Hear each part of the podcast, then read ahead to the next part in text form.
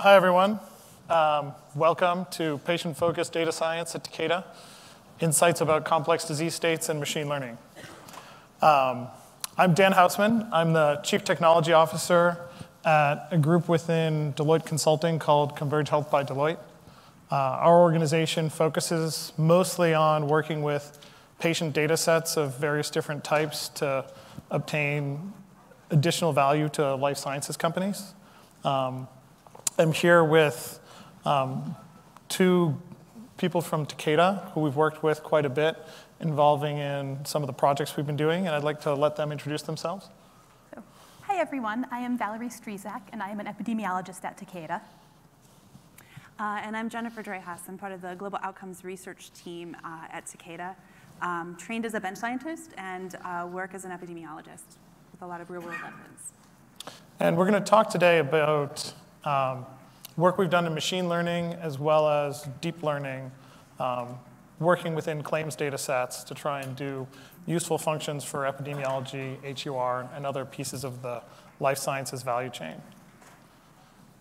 So at Takeda, we're a, uh, we're a pharmaceutical company that, that has a lot.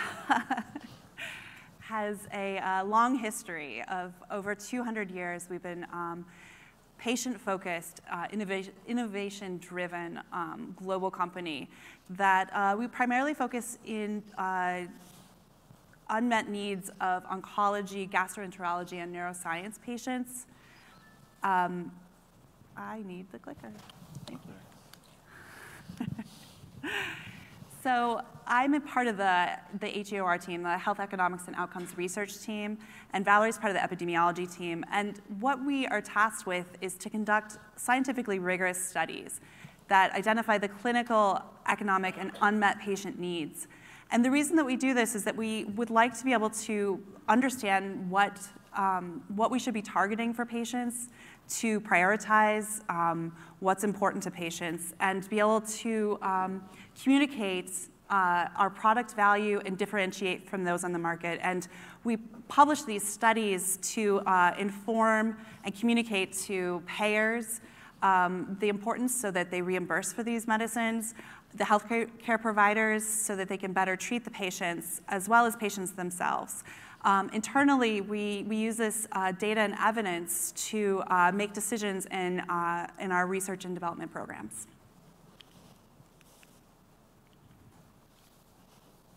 So what we're going to talk about is a project called DeepMiner. And as everyone knows here, it's, it's, it's quite fashionable, at least was in late 2017, to put the word deep in front of something and turn it into a cool new product that was differentiated from the old version of what we call miner. Um, but the, the, the, the, basic idea and hypothesis behind some of the work we were doing with DeepMiner was that there was a lot of, and still is, a lot of hype about what can be done with deep learning that's come out, such as convolutional neural networks, recurrent neural networks, these different tools that are seemingly, seemingly quite magical in terms of what they might be able to do. Um, but to really apply them in the space of, sorry, I'm going to have to fix this. In the space of actual epidemiology and health outcomes research.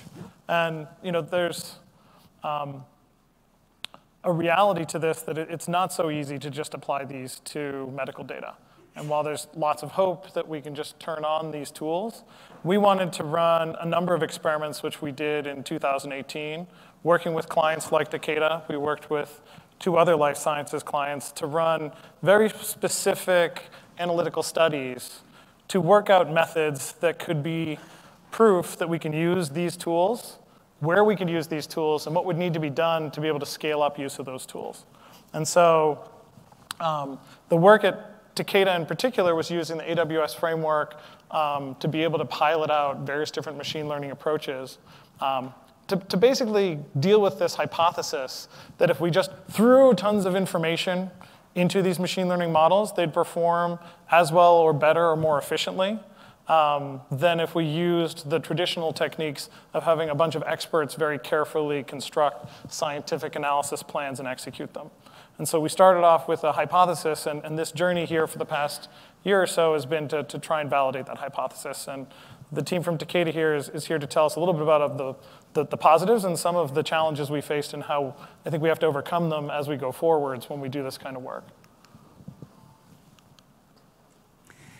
Now, uh, another great buzzword in the field is real world data and real world evidence. Um, I just wanted to briefly um, talk about what those were and uh, make sure we're on the same page. So, when I talk about real world data, I'm just talking about data that exists all around us, that's collected in sort of routine ways from uh, wearable devices or your uh, electronic medical records, um, disease registries, and things of that, of that nature. And the evidence, real world evidence itself, is really clinical evidence that we can glean from analyzing this data. Now, I use real world data in a variety, variety of ways, and I use it across the, uh, the life cycle of research and development to address uh, a lot of different types of questions. Uh, in the preclinical stage, I'm using this kind of data to understand the natural history of disease and the etiology of disease. Who's, who's, why are certain people getting sick?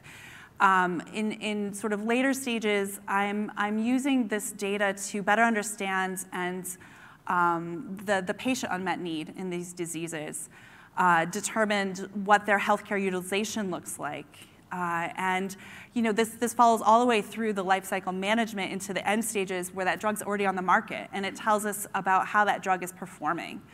Uh, and this is really important to us at Takeda and to other pharmaceutical companies in our commitment to patients. It allows us to uh, prioritize what drug targets we should be going after.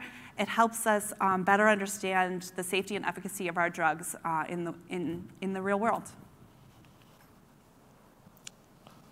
Now, specifically for this set of uh, this, this project, um, and a lot of other types of projects of this nature that I've, that I've conducted, uh, we're using claims data. Um, a lot of you probably know what claims data is, but it's, it's the administrative data that's, that is generated when you go and have any encounter with a healthcare provider, be it at a physician with a physician or a hospital. And this data is not, um, not produced for epidemiology studies. Uh, it's produced to bill your insurance.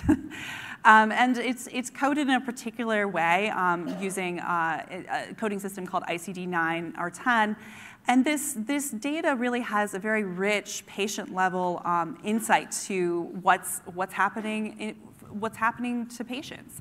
It has their diagnoses, their procedures, the, the prescription medications that they filled. In some, uh, in, in other types of data, you have the ones that they didn't fill, which is also interesting, uh, as well as the labs that are ordered.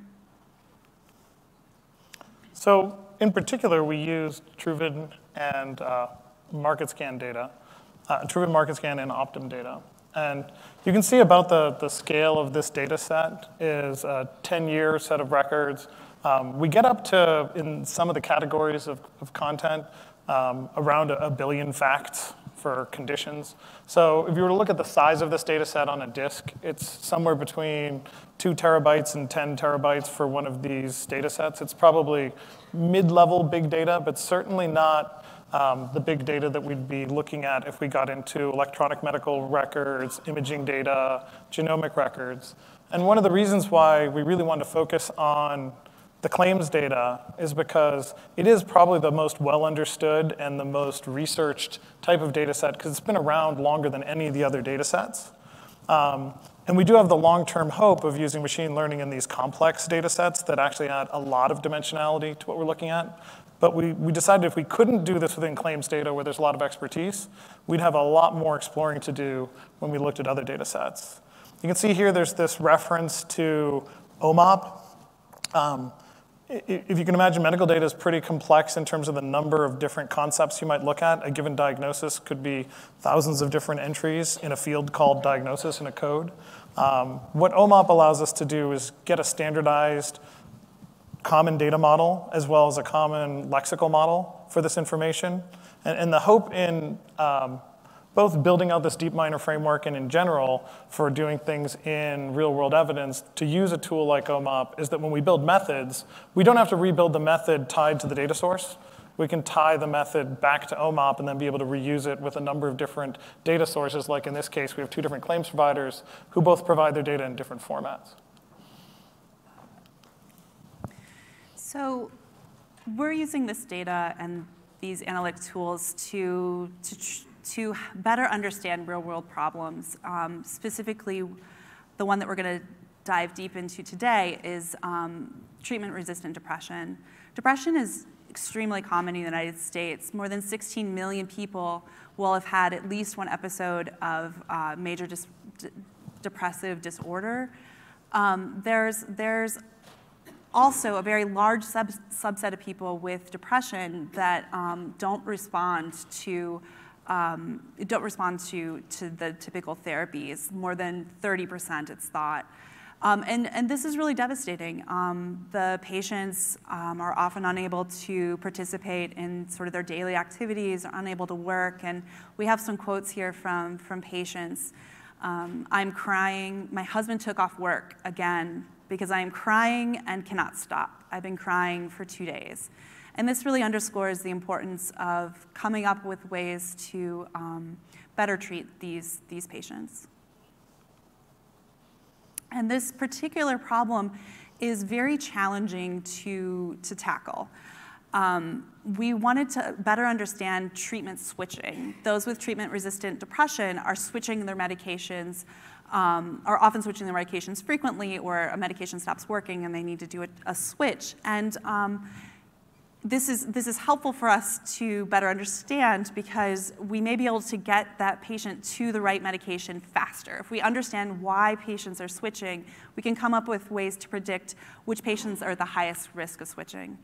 Uh, and, and part of this challenge is that the patient journey is very descriptive in nature. We can, we can um, see the switching patterns, but we don't always know the context. So within the claims data and using the claims data, we can see um, what is associated with the cases that, that have treatment-resistant depression compared to those that don't. Now, the general approach that we've taken, um, a lot of it is the same to the standard epidemiology 101 that, that I would typically do. Um, in the first uh, in the first sort of phases, uh, I identify a diagnosis of interest. In this case, it's treatment-resistant depression. And then I define my cases uh, with treatment-resistant depression and the controls, those without. And so that's, uh, for this project, a very standard, typical method. Now, where this really differs is, is in this set. So typically, I need to um, upfront uh, tell uh, design it so that I, I look at specific predictors. So I need to know uh, which, which things I want to look at. Um, using the machine learning approach, uh, the computer can use all of the variables, and you don't need to, well, the hope is that you don't need to tell it anything really, that it, you can put the data in and out, out comes the, uh, the, the results. So I would typically need to um, talk with experts and clinicians in the field and uh, get their impact, get their, their opinion. And so that's not very scalable and it's very time consuming. You just don't know what you don't know. uh, and the last part is also a very normal standard approach that I would do in any, any type of analysis of this sort, which is I then evaluate the model, I look for further analyses, and I have a readout of the results um, in, say, a forum like this. Now, specifically for this, for this study, this is, this is our, our general um, framework for the study design. We had one experiment we were looking at um, switching uh, between uh, medications. So perhaps having uh, Lexapro and then switching to um, Cymbalta or something of that nature. Uh, the other experiment was uh, switching within a class of, of SSRIs. Um, so within the same class switching. So it was two different kind of lenses to, to, to, to look at um, patterns of why people switch. Uh, and then I have the case, case selection and control selection here in kind of a generic, generic way. Our cases had to have at least one switch and have depression, and our controls had to have depression, but no switches. And I'll uh, talk about the matching component a little bit later. So as I said before, we, we, we put all of these data sets into this OMOP CDM model. Um, and we decided to make sure we were not just switch, shifting straight into using deep learning models, despite it would be very exciting to use you know, neural networks. Um, there's plenty of great modeling techniques to be able to look at this data that have better transparency, better explainability than that. So we worked to do both of these. And the, the basic approach was we started with uh, tools like linear regression and random forest classifiers. Um, and then we move forwards, and, and, I'll get into a little more detail about the more complex models we worked with. Um, we are at the AWS reInvent, so here's a, a, slide to give you some idea of what the physical architecture, at least the virtual architecture, looks like. Um, we were working inside of Takeda's VPC, so everything had to be done in a, in a, controlled environment. There's a lot of constraints on using this kind of data, both from the, the groups that license the data as well as the teams that are giving access. So everything had to be done in that VPC. Um, there, were, there was data sets that were sitting inside of Cloudera, as well as data sets that um, were extracted out of the data lake into an EBS store. And we had to pull all of those through using Python. And you can see we're using um, PySpark and Spark to sort of build scalable jobs. And some of the biggest jobs to do this kind of work actually is to do the reduction from those big 5 to 10 terabyte data sets down into these case control sets. And so there's this first workload of being able to run those queries, keeping in mind that we have complex queries relating to index dates and relative information that's not just a simple and or or to pull those data sets. Um, but that really can be done completely asynchronously from all of the machine learning work, because once we've built the case control type model, we can pull it across into what we show here is this deep miner environment. And this is a, a simple way of looking at it, which is you know, we, we pull out feature vectors using Python to bring it into that environment. So the feature vectors, we'll, we'll talk about how we structured them. Um, and then the linear models we'd use um, standard CPU-based uh, infrastructure to do scikit-learn to run those different models. Um, for the deep learning, we use TensorFlow. And then all of those outputs would be pushed into storage and then reviewed within a combination of Jupyter notebooks, uh, TensorFlow, and Python itself. And you'll, you'll see later that this is not a, a, pure linear process because as we go forwards, we often have to go all the way back to the original source to change the case control logic because we're going to just sort of determine things that didn't work out perfectly in how we originally designed things that come out of the machine learning we work on. Um, this is sort of a, a, a, best practice view of what to do with uh, 10.6 million patient lives to give you some feel for the kind of infrastructure we're talking about. Um, certainly, you can scale up these clusters if you want things to run uh, faster, or you end up working with much larger, more complex data sets. Um, we've worked both in terms of using on demand as well as spot pricing. Um, certainly, if we get to more complex models like these RNNs and LSTMs, they can burn a lot of cycle time doing the training on big data sets, at which point we might want to schedule with spot pricing to keep the price down. But we're, we're mostly talking about models for, for what we did here that could, could basically train in half a day. So we could start the training in the morning and be able to get our evaluation results somewhere in the afternoon or, or maybe later in the day, and then be able to go back and, and look at how we wanted to move forwards for additional experiments the next day. Um, and we were running maybe 10 to 30 cycles before we were done and said, well, we've gotten enough from this experiment, let's, let's move on to something else. But um, you know, to give you a feel for how do these feature vectors get created, let's start with the, the CDM data model. Um, and the CDM data model, if you looked at all of the possible features, has about 56 million features. That means for all the different diagnosis, all the different code sets, you could have that much. If you actually look in the data itself, you find that most of that is never populated between ICD-10 and ICD-9 and all the CPT codes. So we end up with, with like the actual data set down to about 28,000 features. And so we built a feature vector of those 28,000 features by basically building a bag of concepts. And so to, to think about the bag of concepts, it's you know, one long vector, and, and, it, and in it we have true or false readings for that individual patient for the time horizon we're looking at. Because keep in mind, we're trying to predict the future. Including the future can create a bit of a problem. And so we have up to the time horizon from whatever index or, or, or set date we want to look at in there. We've populated um, a mark for true or false, or we'll populate a total score of the number of times that occurred within that data set. And that's the input to the machine learning models we're going to use. It gets a little more complex with uh, looking at temporal vectors. Um, but really what we end up doing to, to build a sequence is we take that, that same 28,000 feature feature vector and we repeat it over time. And the question you end up asking here is, well, what time horizon are we going to split the data? Is this a day? Is this a week? Is this a month? It's a year? Um, and that, that becomes some of the complexity of moving into um, some of the more sophisticated models because how we build the feature vector is definitely going to impact how strong our capacity is for building predictive models on it.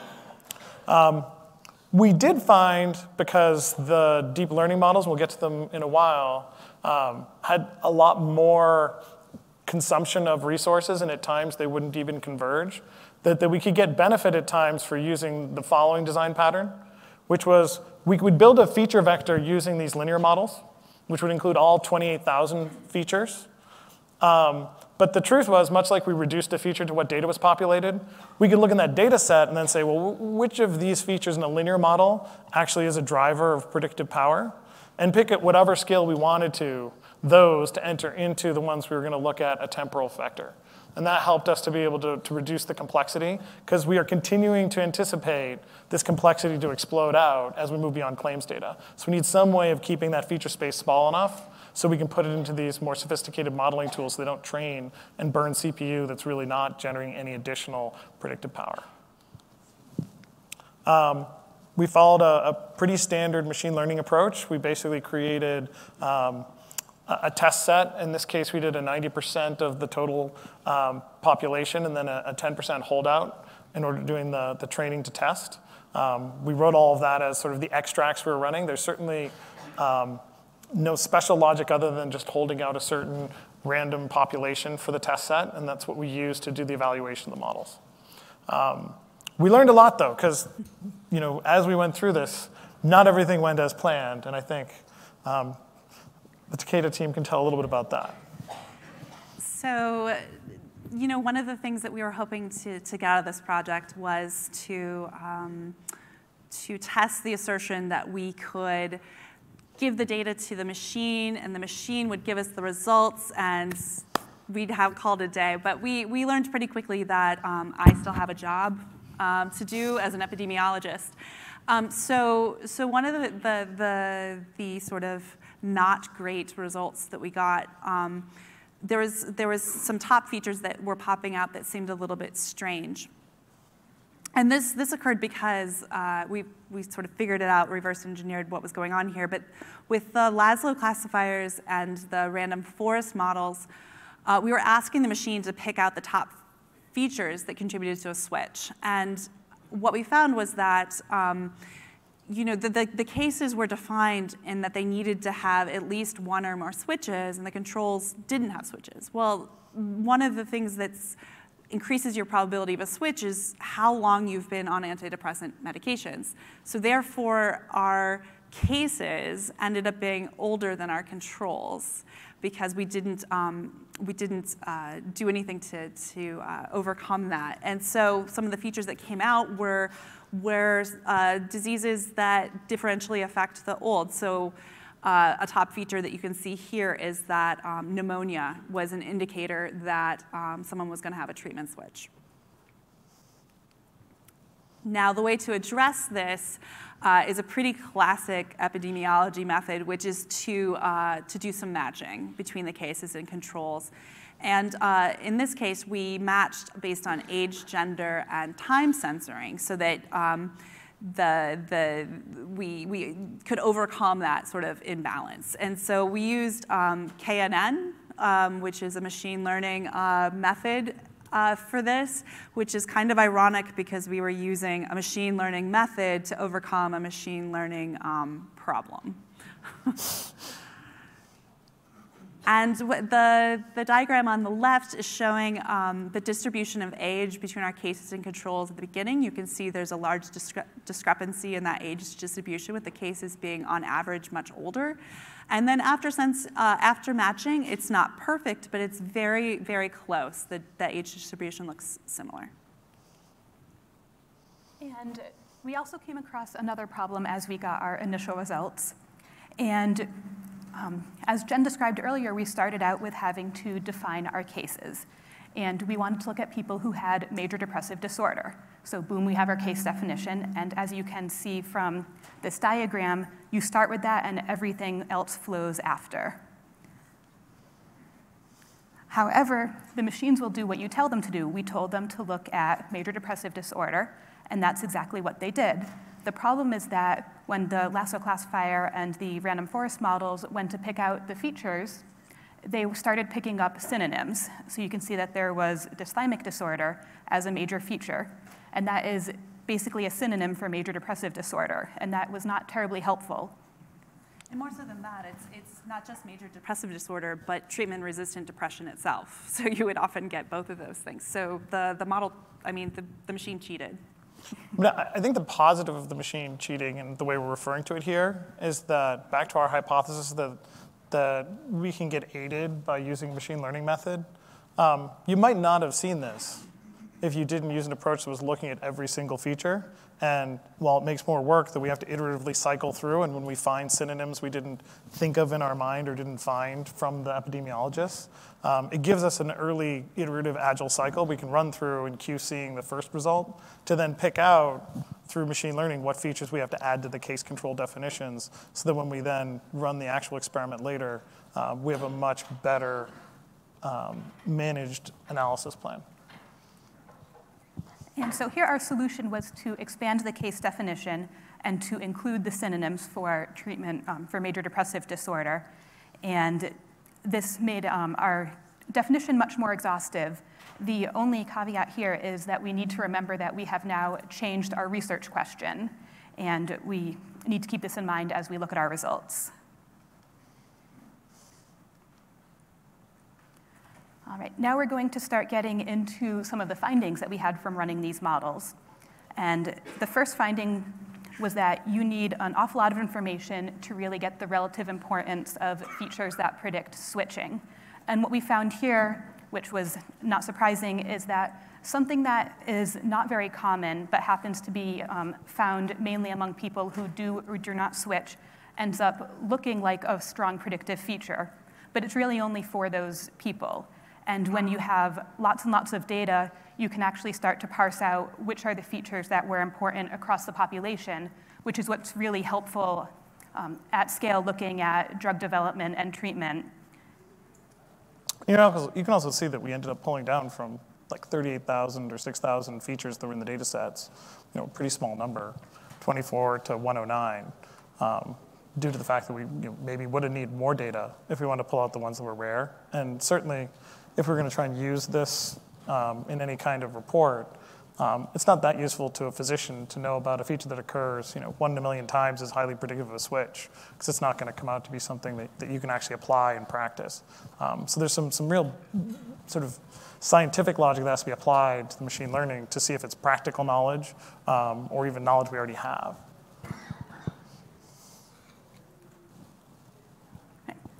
And we did find that both data sets aligned against the key features, which is great, that was very reassuring. But we did know going into it that Truven and Optum have um, slightly different features. Um, specifically, Optum has more procedure and lab-based data.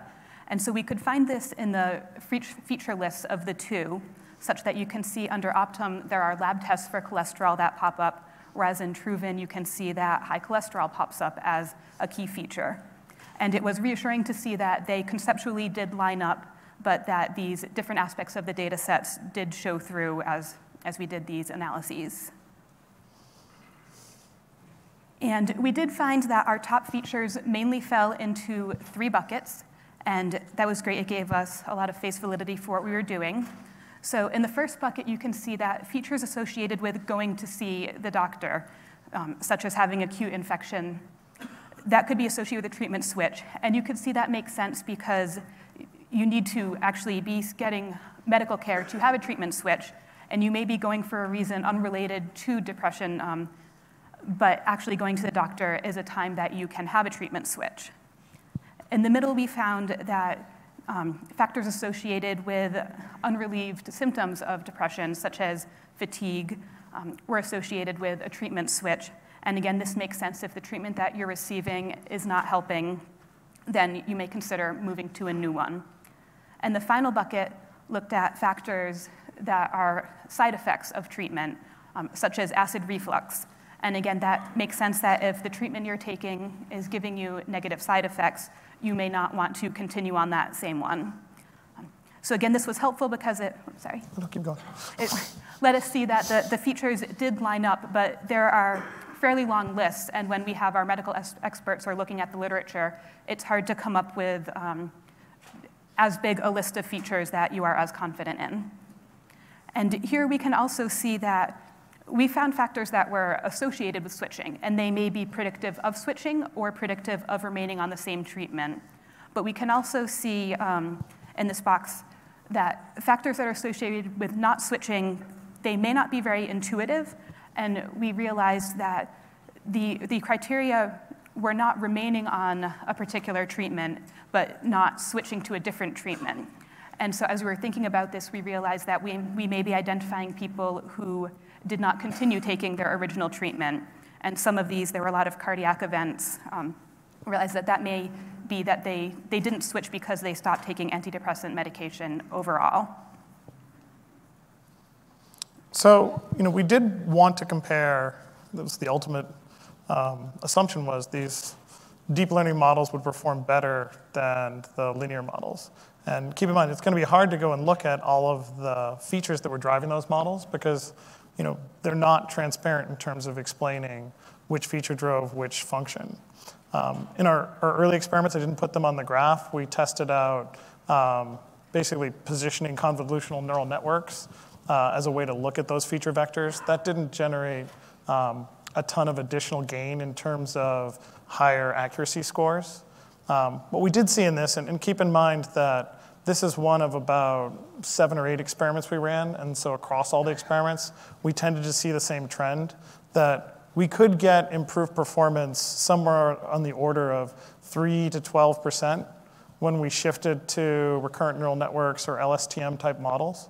Um, and in this particular experiment, it wasn't that pronounced. And I think one of the reasons why it wasn't that pronounced in this experiment is we, we weren't dealing with a huge predictive power. And if you look at these numbers, we're in the 50s, not the 90s.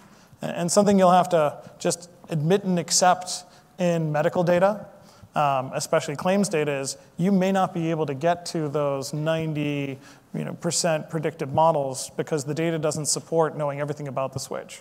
Um, and so we, we certainly know that we have to add more information if we want to predict these things, and it may even be possible that treatment switches aren't inherently predictable. We don't know, right? We, we, we only know if we add enough data. Um, but the, the big takeaway with the improved performance of the RNN and LSTMs um, is that we do believe, um, based on this and, and other experiments, that attaching a temporal model on top of these sort of non-temporal models gives the machine additional capacity to be able to do predictions that are going to be meaningful. Um, the gap, and we'll, we'll, talk a little bit about later, is how do we take advantage of that going forwards. Um, and maybe a, a, second note is it's a little harder for us to keep track and, and manage the scorecard in these other models because unlike linear models, they, they don't have a necessary predicted endpoint. We run at a random starting point. They run over a course of time to generate the output of the neural network. And we'll end up with different networks depending on how we ran the model. Um, and so we did run at different time intervals, and we found that um, at certain time intervals we were getting high predictive power, but we think it's a good likelihood that within our test and training set, some of those time intervals created some overfitting because then we then changed the time intervals, they condensed to being only a slight gain. Um, so you have to be kind of careful when you're dealing with the deep learning models, especially because you may not have the transparency to see exactly what's going on like we did with the linear models. Um, so, you know, the, the big takeaway here um, is that we did see some of those benefits of being able to take um, a lot of different features and be able to bring them down to be able to highlight the ones of interest. Um, we now do have a model to be able to do with drug switches. It doesn't just need to be working on um, MDD and, and treatment sh- switches in psychiatry, which may be more complicated than some of the other things we may track. And we did see some improvement in the RNNs and the LSTMs that may be more capable long term to produce the kind of results we might need to get a boost from the data that we have. All right, and now we're going to just give you a brief overview of another um, case study that we did. And here we're looking at non-alcoholic steatohepatitis. And this is a condition that's becoming quite common in the US and worldwide, um, largely due to its association with obesity and metabolic syndrome. So here in the US, this affects about 9 to 18 million people. And up to 16% of liver transplants in the US are associated with NASH, and even more concerning, it's predicted that by 2020, NASH will be ahead of hepatitis C as the leading cause of liver transplant. The average patient here is, excuse me, um, is middle-aged and has other factors such as obesity, high blood pressure, high cholesterol, type 2 diabetes. And these patients are often unable to, to work due to their health concerns and they're also quite concerned about their NASH progressing to liver cancer. So here we did an experiment that um, was similar to what we did for treatment-resistant depression, but what we were looking for is factors that predict developing NASH. And again, we did two experiments. The first one looked at people who, sorry, who had NASH and compared them to people who did not have either NASH or its precursor, non-alcoholic fatty liver disease. And the second experiment looked among people who had NAFLD, and the cases were those who progressed, and the controls were those who did not. And here are findings um, on the medical side, our findings were that the factors that predicted development of NASH were either associated with findings such as esophageal bleeding, that would prompt the medical provider to diagnose someone with NASH, or things such as sleep apnea that are associated with all of the comorbidities. Um, we did find here that we were, we were dealing with a much smaller number of people than we were in treatment-resistant depression, which is what's not surprising. We know it's a smaller population. But despite that, we actually had reasonable accuracy. And we also had some of the same problems that we encountered while um, looking at the major depressive disorder, which Jen can share yeah, with you. My favorite, my favorite hiccup in this project um, was that the strongest predictor for not developing NASH was death. So that was a fun finding where if you died, you couldn't get NASH. That was reassuring. Um, and, and also, the, the flip side of that is that NASH patients are immortal. So, so maybe it's not so bad to get NASH, I don't know. Um, but we, we had to do a lot of the same kind of um, approaches where we're looking at matching and we're, we're looking at how much time we're giving the cases and controls. And we really need to have that time censoring to be the same. Uh, the original um, study design had NASH patients um, could contribute da data up until their NASH diagnosis, and uh, the controls could, could generate, give data uh, over their entire lifespan. So the controls could die and the NASH, the NASH um, cases couldn't. And I just want to highlight that that's when I was asked to join the team to work on this project. Um, so, so the, the machines and the take home also is that um, the machine learning,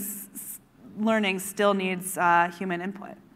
And, and I think you'll see here that, that we had quite a good gain in terms of using the LSTM and the sort of more temporal models. Um, and I think part of that gain came from we have a higher predictive value to the original data set itself. Um, and we're starting with being able to predict at the range of you know, 65 to 75 percent, um, and we can boost that in, in, various different ways within the different data sets.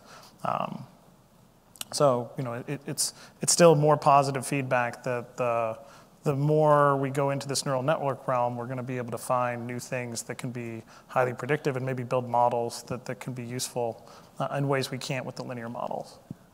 Um, where do we go from here?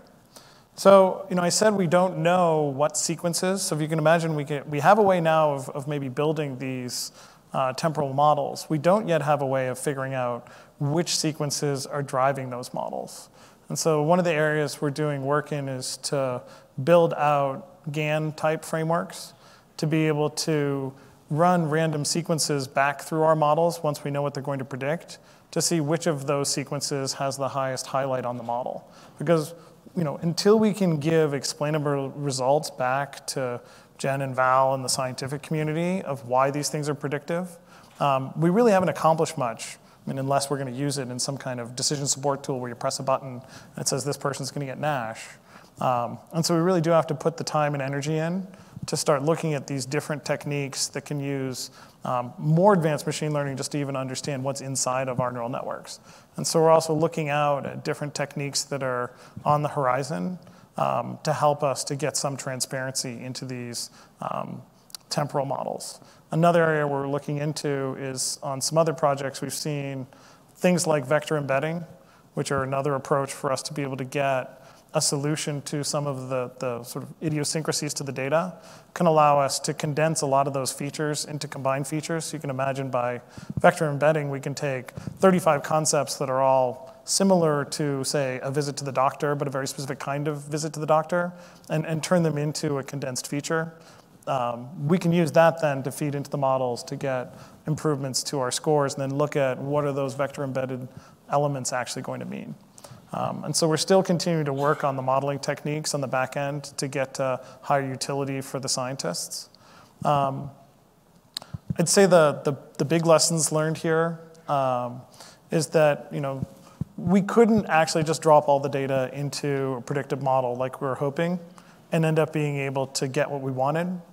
Um, but we could do it if we worked really closely with um, the scientific groups that were able to ascertain where the gaps.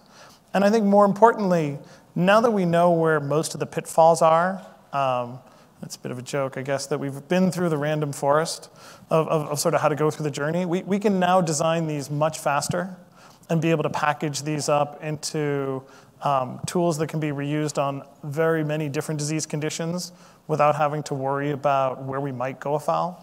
Um, and that means now we're working on scaling up the models um, to be able to build up common analytic plans inside of our Deloitte group and also working with the Takeda folks. We're building packages that can be run as standard packages that do all of these.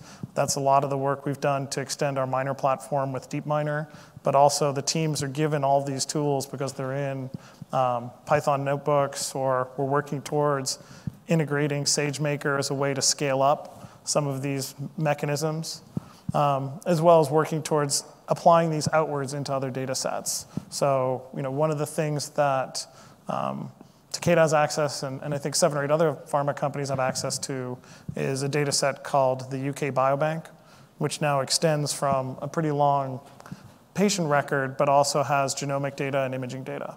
And so we have to start looking at how can we take these methods into to new domains of information. Um, you have another point? Go no, ahead. I, was, I thought we were moving on. Okay, yeah, sure. it's so dovetailing on what Dan said by cutting him off. Um, so where we are today is, you know, from an epidemiology perspective within, within these groups at Takeda, we still have to cherry pick our predictors. We still have to tell our model beforehand what to look at. And um, you know, that, that leads to an endless iteration of finding the right variables. And at the end of the day, we don't know what we don't know. The, the hope in the future for this is that you know, the machine, uh, the machine can use all of the, the available data. It can, it can use thousands of co covariates if necessary. And it allows a better understanding of patient outcomes. It allows a better understanding of that patient journey and hopefully can unco uncover things that we didn't think of beforehand. Uh, it's also much more scalable. Um, if we can get these, these models up and running, we'll, it'll take less man hours to, to get to findings and then uh, use, the, use that extra time saved on other priorities. So um, yeah, I think, I think this was overall a very successful um, first look at the, using the machine learning. So I mean, I think we should probably just move into question. I'm trying to figure out how much time yeah. we have because we can't. We have like 42 seconds before we hit that 15 minute time horizon. So I, would say we should open it up now. um, to maybe talk about either any questions that, that came about from what we presented, as well as you know, any thoughts others have about the future of this space. Um, the microphone is over there, and so anyone who wants to ask a question is welcome to walk up to the mic, and we'll be happy to answer your questions.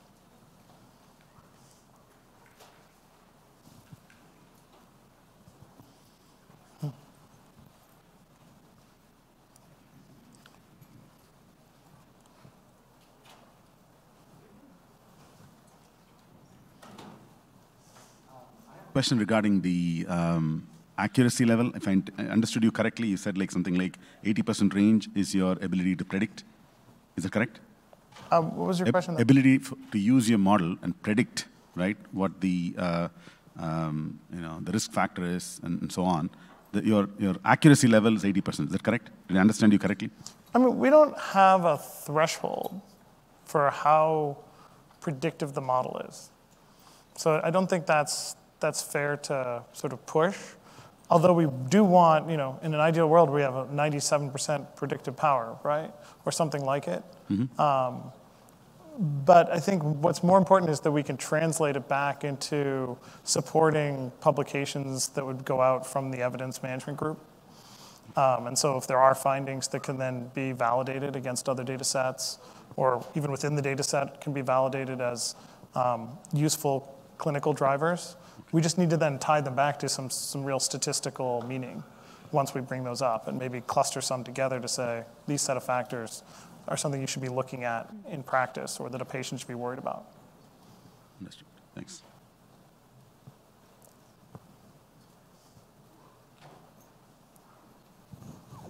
Hello. Uh, I have a question about your platform.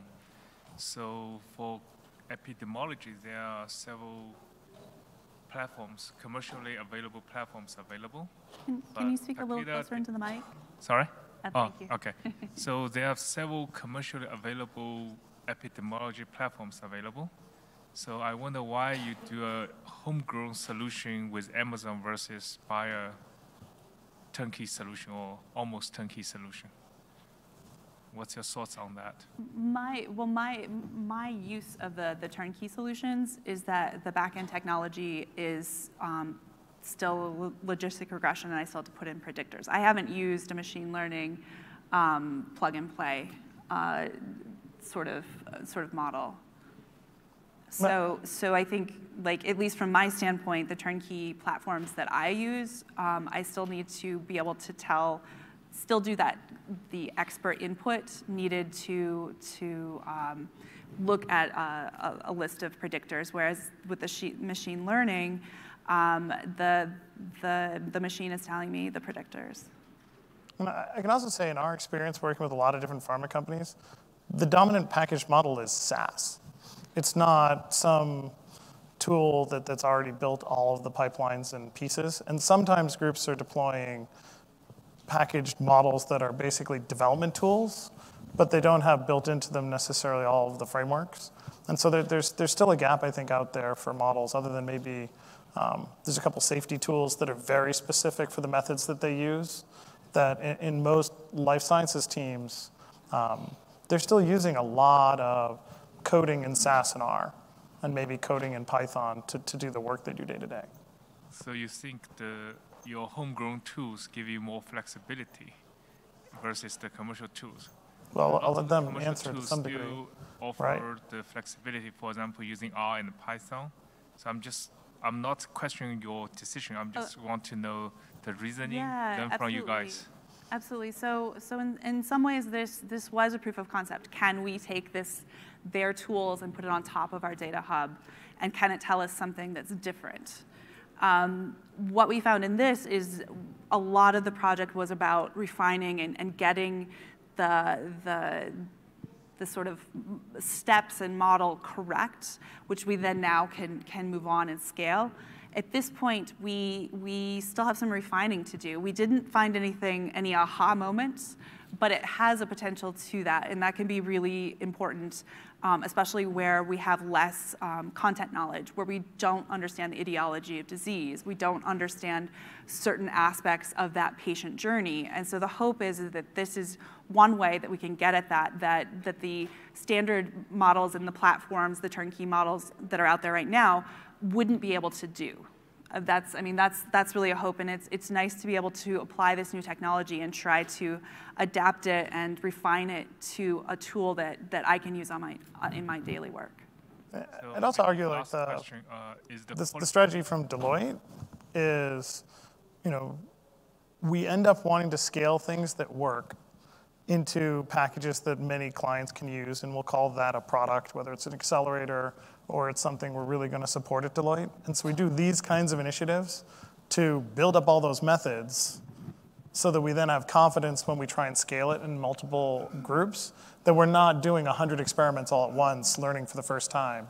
Um, and so, you know, the work we've done inside of Deloitte is to basically marry this pipeline or set of pipelines, which is the DeepMiner pipelines, into this, this capability we have that, that's done another piece of the workload that, that most of our clients struggle with, which is building cohorts. And so we're trying to pipe from build the cohort, you know, those case control sets or, or just a, a, large case population, to now have something on the backside that we can use to process it and run these. And so at this point, um, we have a version of this we can run turnkey with push buttons against all these methods.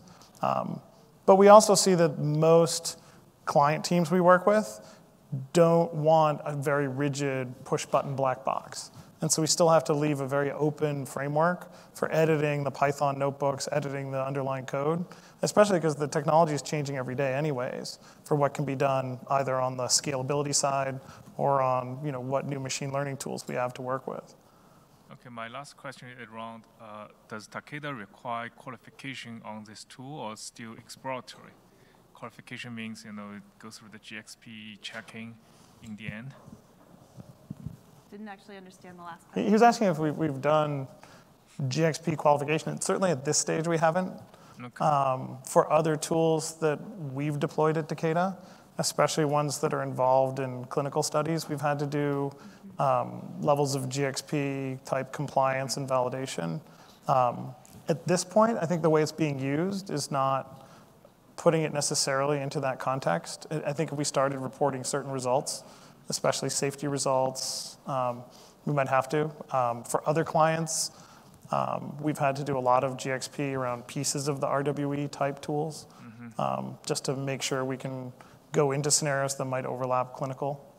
We've, okay. we've used this Thanks. purely, yeah, we've used this purely in a, in a research capacity, sort of a basic scientific question and um, hypothesis building capacity, uh, and not a confirmation or, or certainly not in any sort of clinical trials.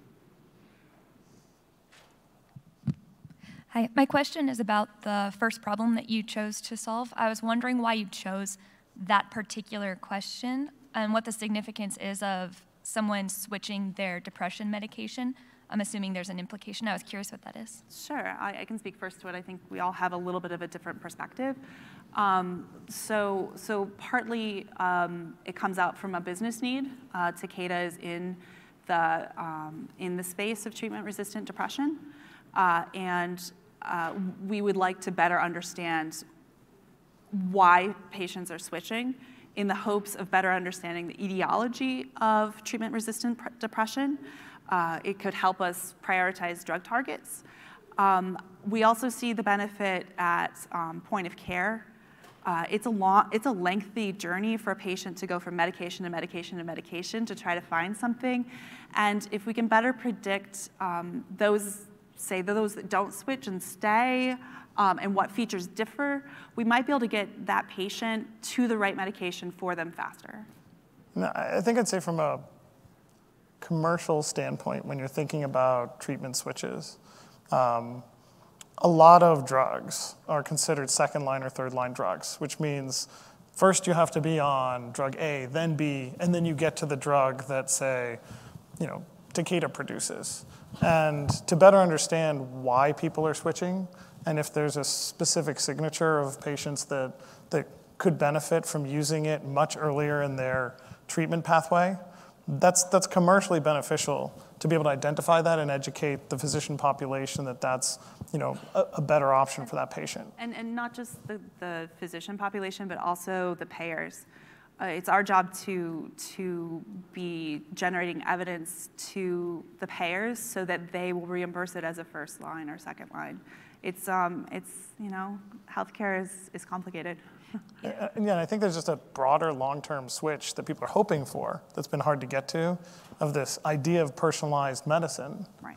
Um, but to get to personalized medicine, you have to know, you know, what are going to be the rules as to when you're going to say, yeah, give this person this, whether it's a higher cost or it's a different class of drug first, and make that what is you know, the standard of practice and protocols and, you know, the whole gamut of how they Yeah, are processed. Because right now we kind of have one size fits all medicine Exactly. for a lot of diseases, and that, you know, that doesn't work that well for, for both the payers saving money uh, or the patients who are going through an experience of bouncing from three or four drugs that don't work to get to the one that really does.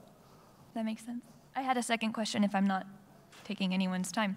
Um, you mentioned the availability of specific, uh, you called it the data from the insurance companies, Clay, Claims data. client Yeah. data.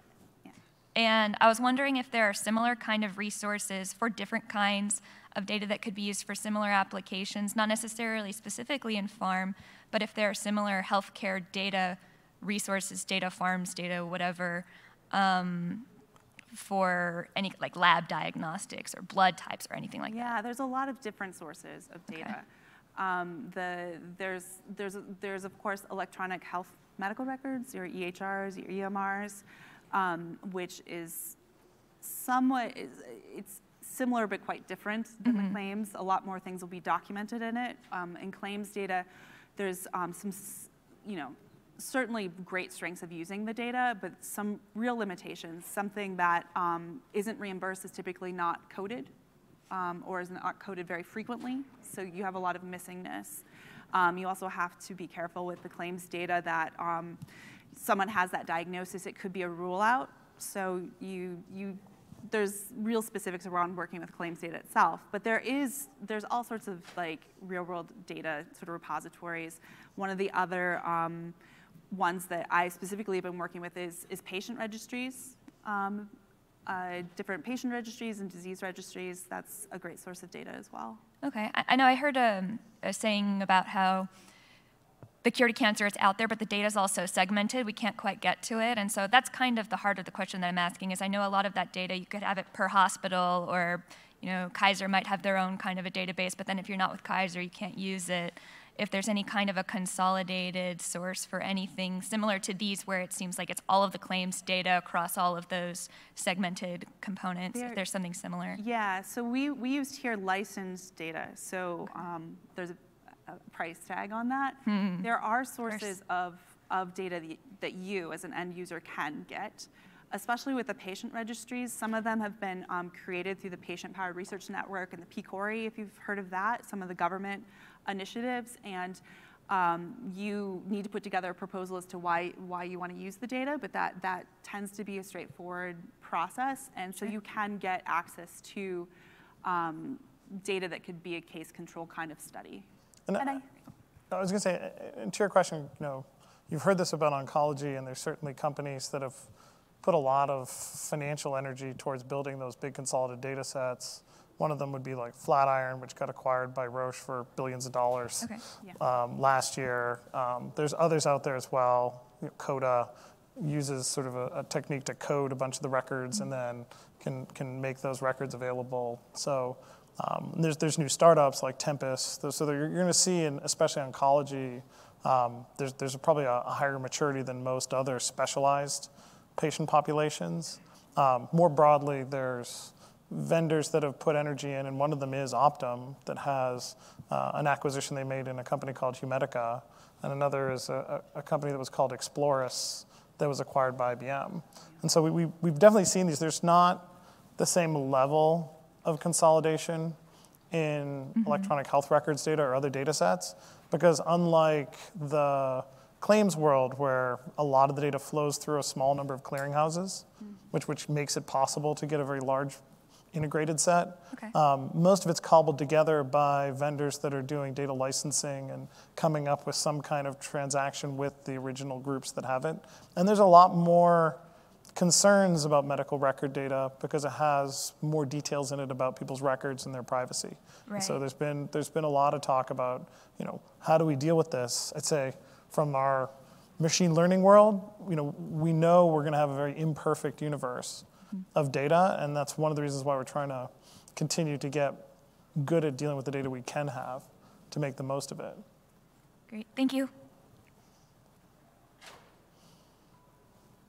Well, great. I think we're out of time, but I thank everybody for coming.